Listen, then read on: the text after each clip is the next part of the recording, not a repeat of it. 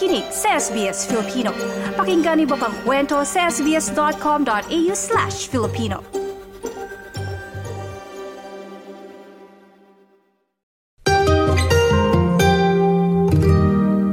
Budget-budget pa rin talaga pero hindi talaga kasi yung budget especially babayad na naman ng 2,000 na tuition. Okay naman so far. I'm making ends meet Next year, I'm going to start with a much more expensive course. Sa class namin, 90% of of our class na nag-commence kami nung March ay uh, Filipino. Ang napakinggan ninyo ay ilan lamang sa mga naging panayam natin sa mga Filipino international student dito sa Australia iba't ibang karanasan, iba't ibang paraan ng pagpupursigi. Ganyan mailalarawan ang sitwasyon ng international student sa bansa maging ano paman ang kanilang lahi. Bago at mismong pagkatapak sa Australia, marami-rami ang dapat asikasuhin ng mga bagong salta para maging maayos ang kanilang pamumuhay at legal ang kanilang pagtatrabaho. Sa bagong podcast series na handog sa inyo ng SBS Filipino, tatalakayin natin ang mga bagay na dapat malaman ng mga bagong international students sa Australia. Layunin nitong magsilbing gabay sa lahat ng mga Pilipino na pansamantalang mag-aaral sa labas ng nakagisnang bansa. Ilan sa mga pag-uusapan natin sa mga susunod na araw ay ang insurance o OSHC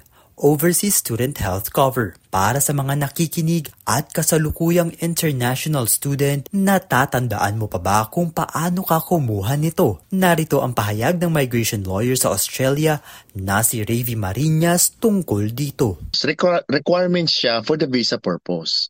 Ang policy behind dyan, syempre, I mean, you'll never know kung anong mangyayari sa'yo. No? Magkasakit ka, uh, during your stay dito. So, that's a mandatory. Pag-uusapan din natin ang TFN o Tax File Number. A- anyone can apply naman no, for TFN. Uh, ano naman yan, it's free and um, you know, the moment na nandito ka na sa Australia, you're, uh, you know, you can apply for it. That's for the purpose na the moment magtrabaho ka, at least may tax file number ka. So, you have to pay the tax. Gayun din naman ang ABN o Australian Business Number. Yung ABN naman, yan yung Australian Business Number. Normally naman sa mga international students, hindi naman required yan. Kasi mm. required yan if you're, uh, you know, basically running a business um, na may malaki kang turnover. I think it's 65,000 or more. Pero kahit may maliit ka rin naman na business, kailangan din naman mag-apply niyan no, for the purpose nung ano nga, yung withholding ng tax na sinasabi. Ilan lang yan sa mga tatalakayin natin sa ilan pang mga araw upang matulungan ang mga bagong salta kung paano ba kumuha ng mga ito at ano nga ba ang mga dapat tandaan. Si Ravi Marinas ay tumutulong din sa mga taong nagnanais na iproseso ang kanilang visa Partikular na ang student visa papuntang Australia.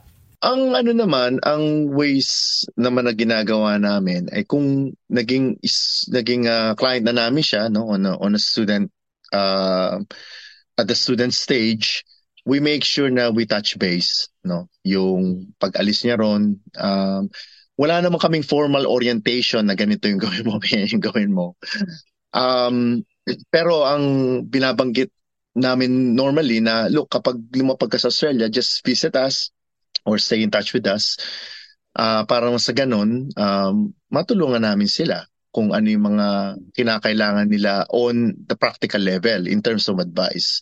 Basically, ganun lang naman. Uh, touch base, base with us, uh, call us if you need any help.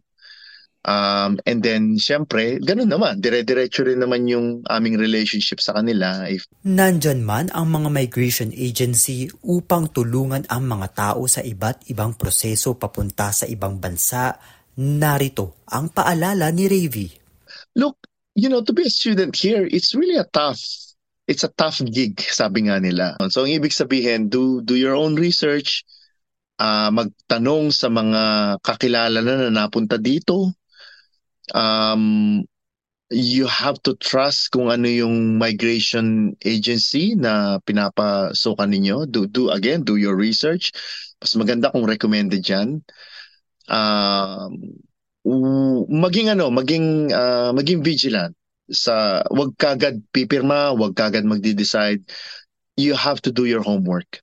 Paniguradong marami-rami kayong katanungan at suhestyon tungkol sa mga usapin para sa mga bagong saltang international student sa Australia.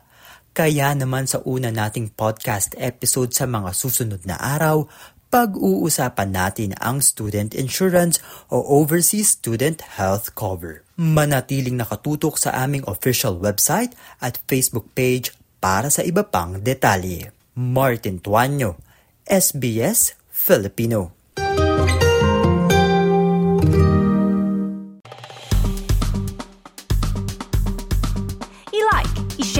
Mag-comment, sundan ang SBS Filipino sa Facebook.